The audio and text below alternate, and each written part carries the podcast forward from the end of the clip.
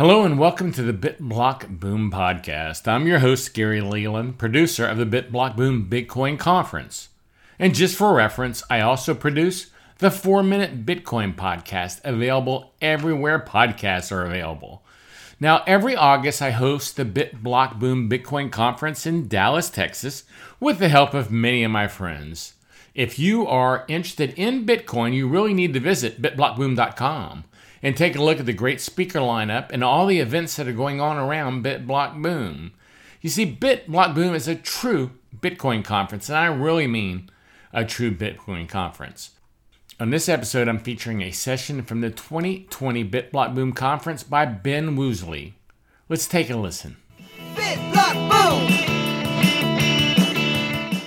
I'm uh, here talking about inevitability and the battle for the economy. So, by way of introduction, I'm Ben Woosley. I've been attentive to Bitcoin since 2011. I've been contributing actively to Bitcoin since 2017. As of right now, I'm I, just to uh, as of right now, I'm the 24th most prolific contributor to Bitcoin Core by commits. Thank you. so, what draws me to Bitcoin? The Bitcoin for me is the prospect of global non-governmental money, honest money, money that's not debased, money that's not distorted, and an economy that doesn't follow from unsound practices. And I do believe this is inevitable. I think it's, there is no scenario in which at some point in the future there will not be this kind of currency in place and dominant in society. But when I look back, I see a storied history. I see a history of, for example, here we have the First National Bank of the United States. Um, from 1792 it was founded. And it was the first attempt at basically uh, government distortion of money. Uh, and it survived for 20 years. And then five years later, the second national bank was created. And again, it survived for 20 years. And the person who destroyed it was the president at the time, Andrew Jackson. He said, uh, before he did, he said, The bank, Mr. Van Buren, is attempting to kill me, but I will kill the bank. I just lost my screen. Okay. and the speaker notes, if I can have them? Thank you.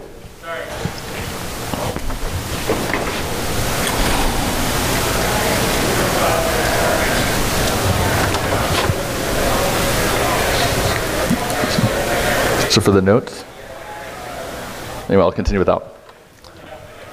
So uh, this was a this was a major conflict in society at the time. It was um, dominated the election of that year.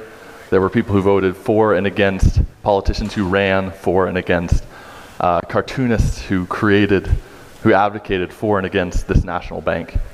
And when it was destroyed, it was destroyed for 80 years. Here we are now, 200 years later, having lived for 100 years under this third instantiation of the national bank. That which, the, which Andrew Jackson had called a. uh,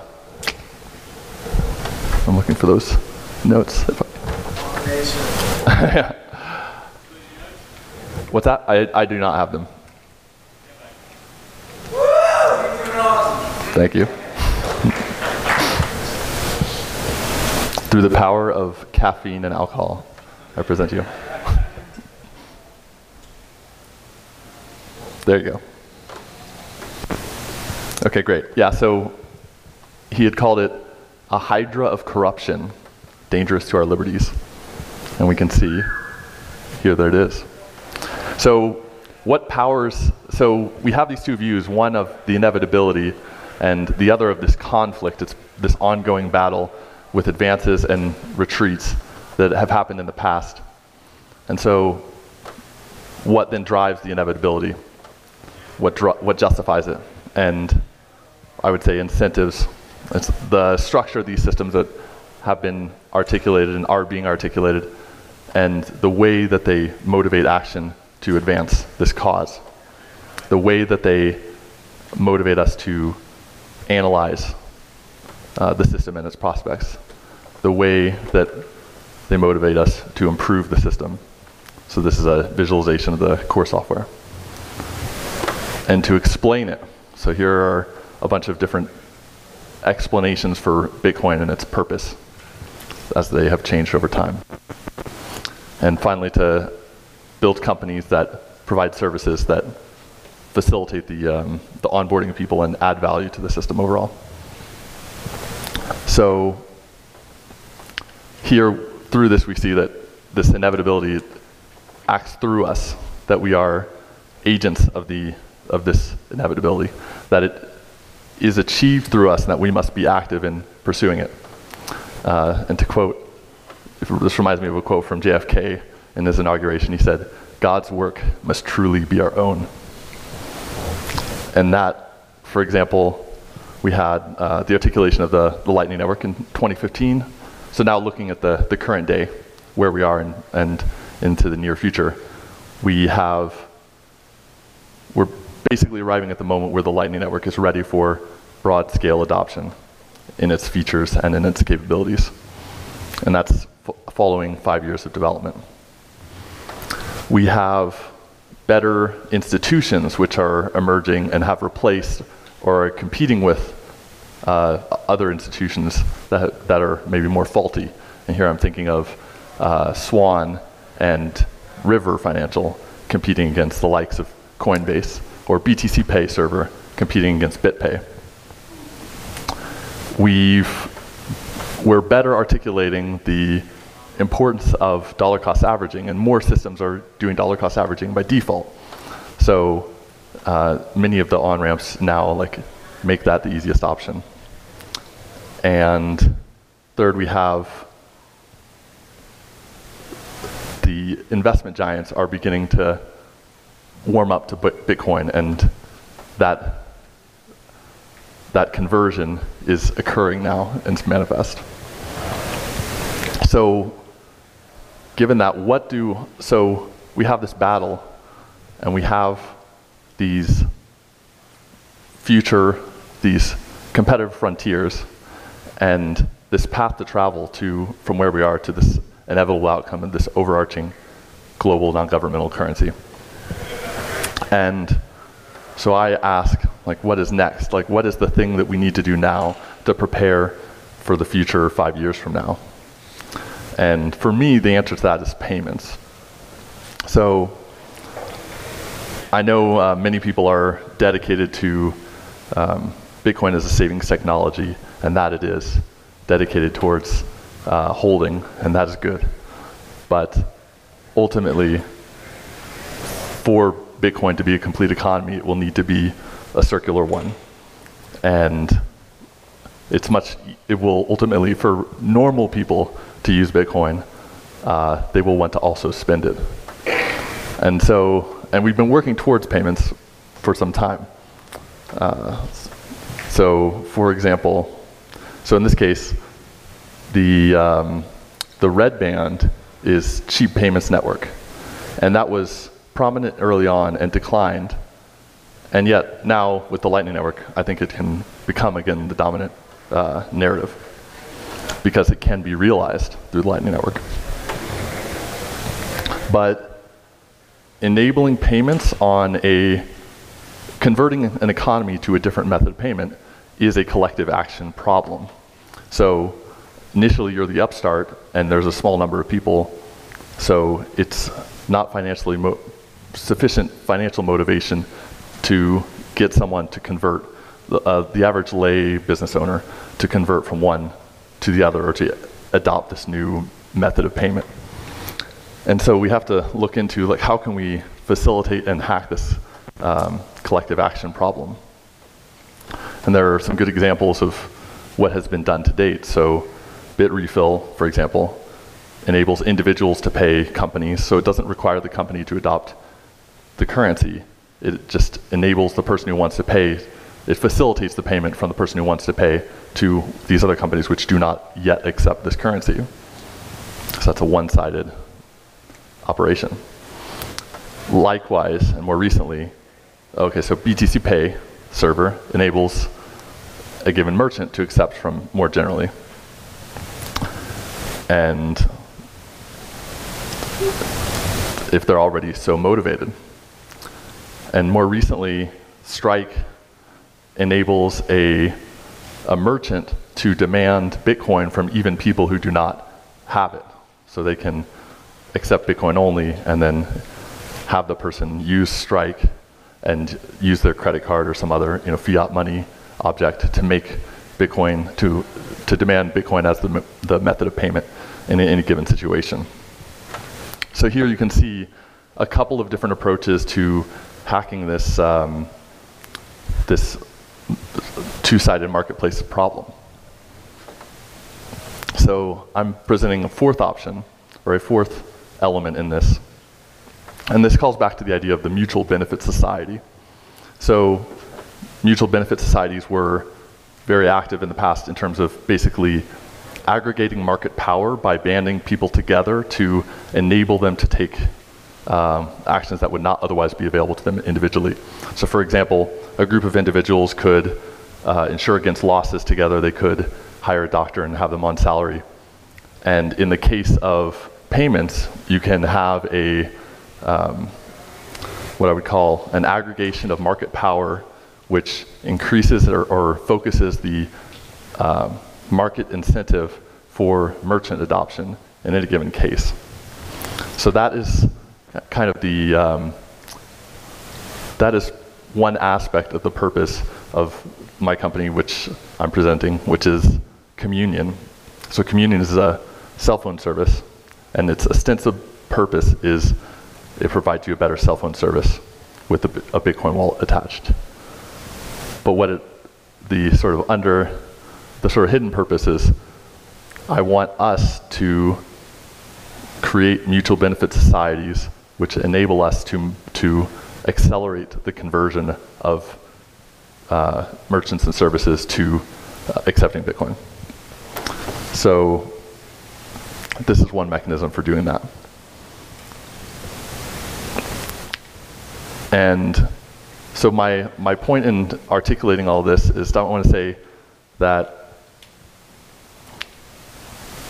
I, I don't want inevitability to be an, an excuse not to be earnest and eager in our action. You know, we, this is, I think, so for example, the Andrew Jackson situation was described as the, the bank war. And this, in a sense, is a war in the sort of the sense of the culture war. And we should be earnest in our pursuit of it. So I will end with a uh, quote from this character. This is Andrew Jackson. And he wrote this in his um, veto of the, of the bank renewal. It is to be regretted that the rich and powerful too often bend the acts of government to their selfish purposes. Distinctions in society will always exist under every just government. Equality of talents, of education, or of wealth cannot be produced by human institutions.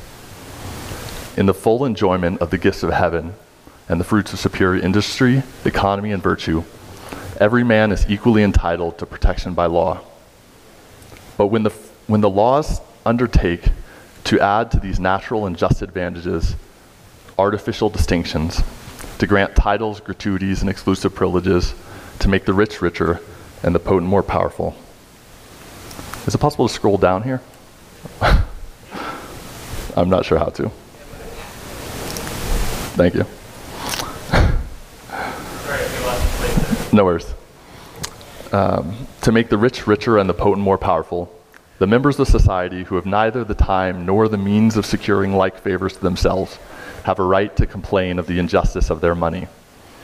There are no necessary evils in money. Its evils exist only in its abuses. If money would confine itself to equal protection and, as heaven does, it, does its rain, shower its favors alike on the, the high and the low, the rich and the poor, it would be an unqualified blessing. That's what I have. Thank you.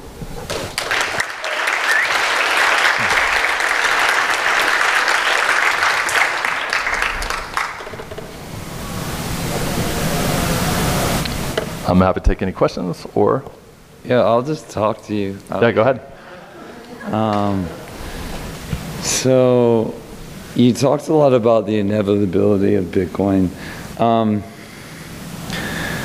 I'm I'm just curious. Like this this might be a weird one, but uh, where do you think we'll be in year 3000? Well, this question will be very much decided by then. I can't look for that. I, I, uh, I will look 10 years in the future and no farther. Where do you think we'll be in year 2030?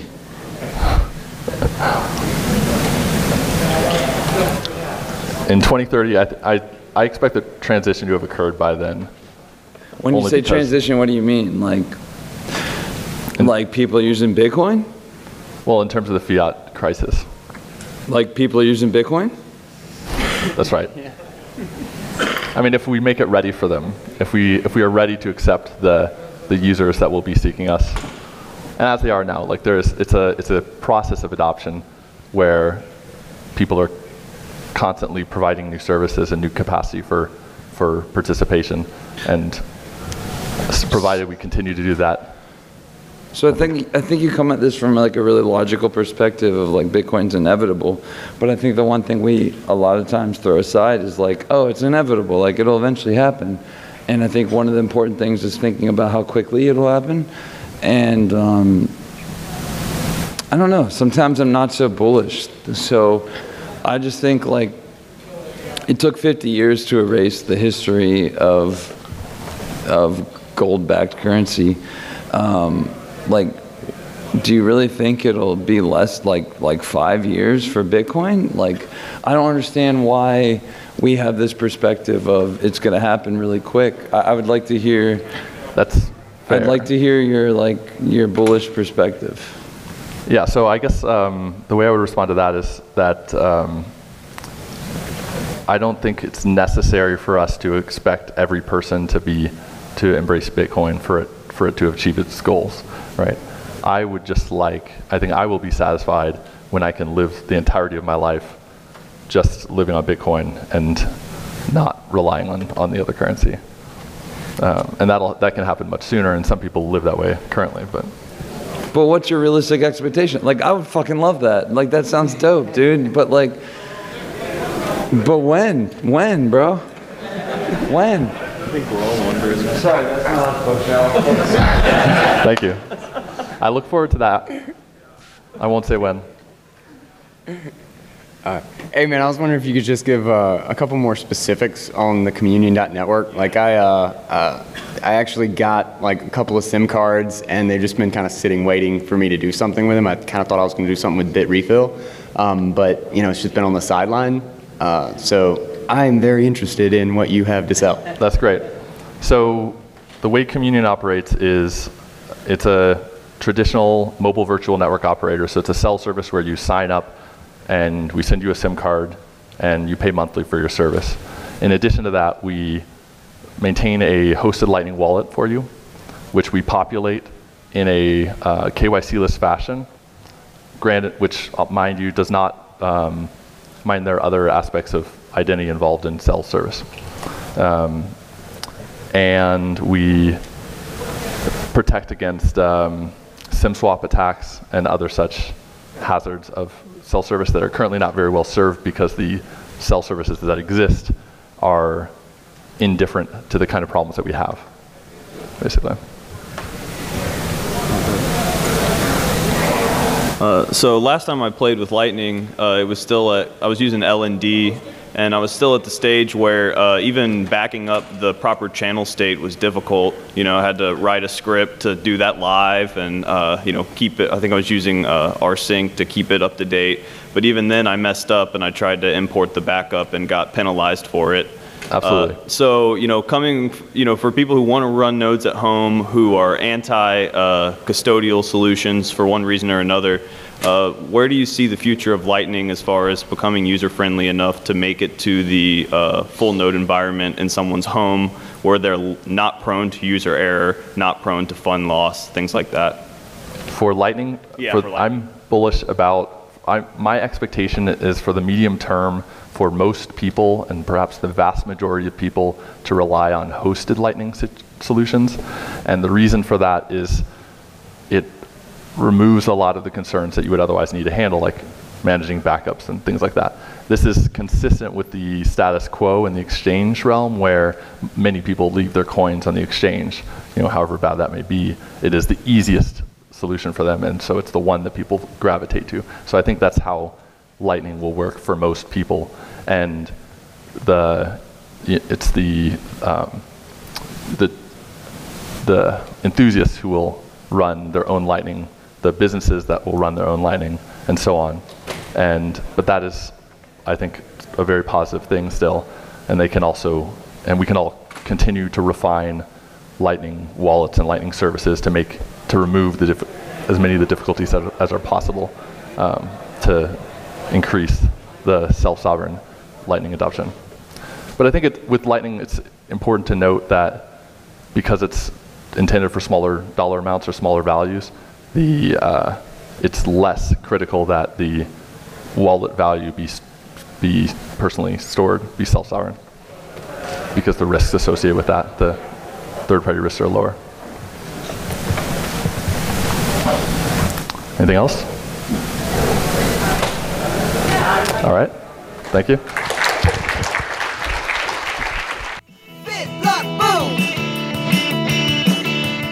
Thank you for listening to the BitBlock Boom podcast. If you enjoyed this episode, please leave us a review and share the podcast with your friends. Make sure and take a look at this year's lineup of speakers at bitblockboom.com. And if you use the code COUSINS, that's C O U S I N S, when purchasing your conference tickets, you'll receive 30% off the price of a general admission ticket. I hope to meet you at next year's BitBlock Boom Conference in Dallas, Texas, and thanks for listening. Block boom! Let's go! Let's go, crypto!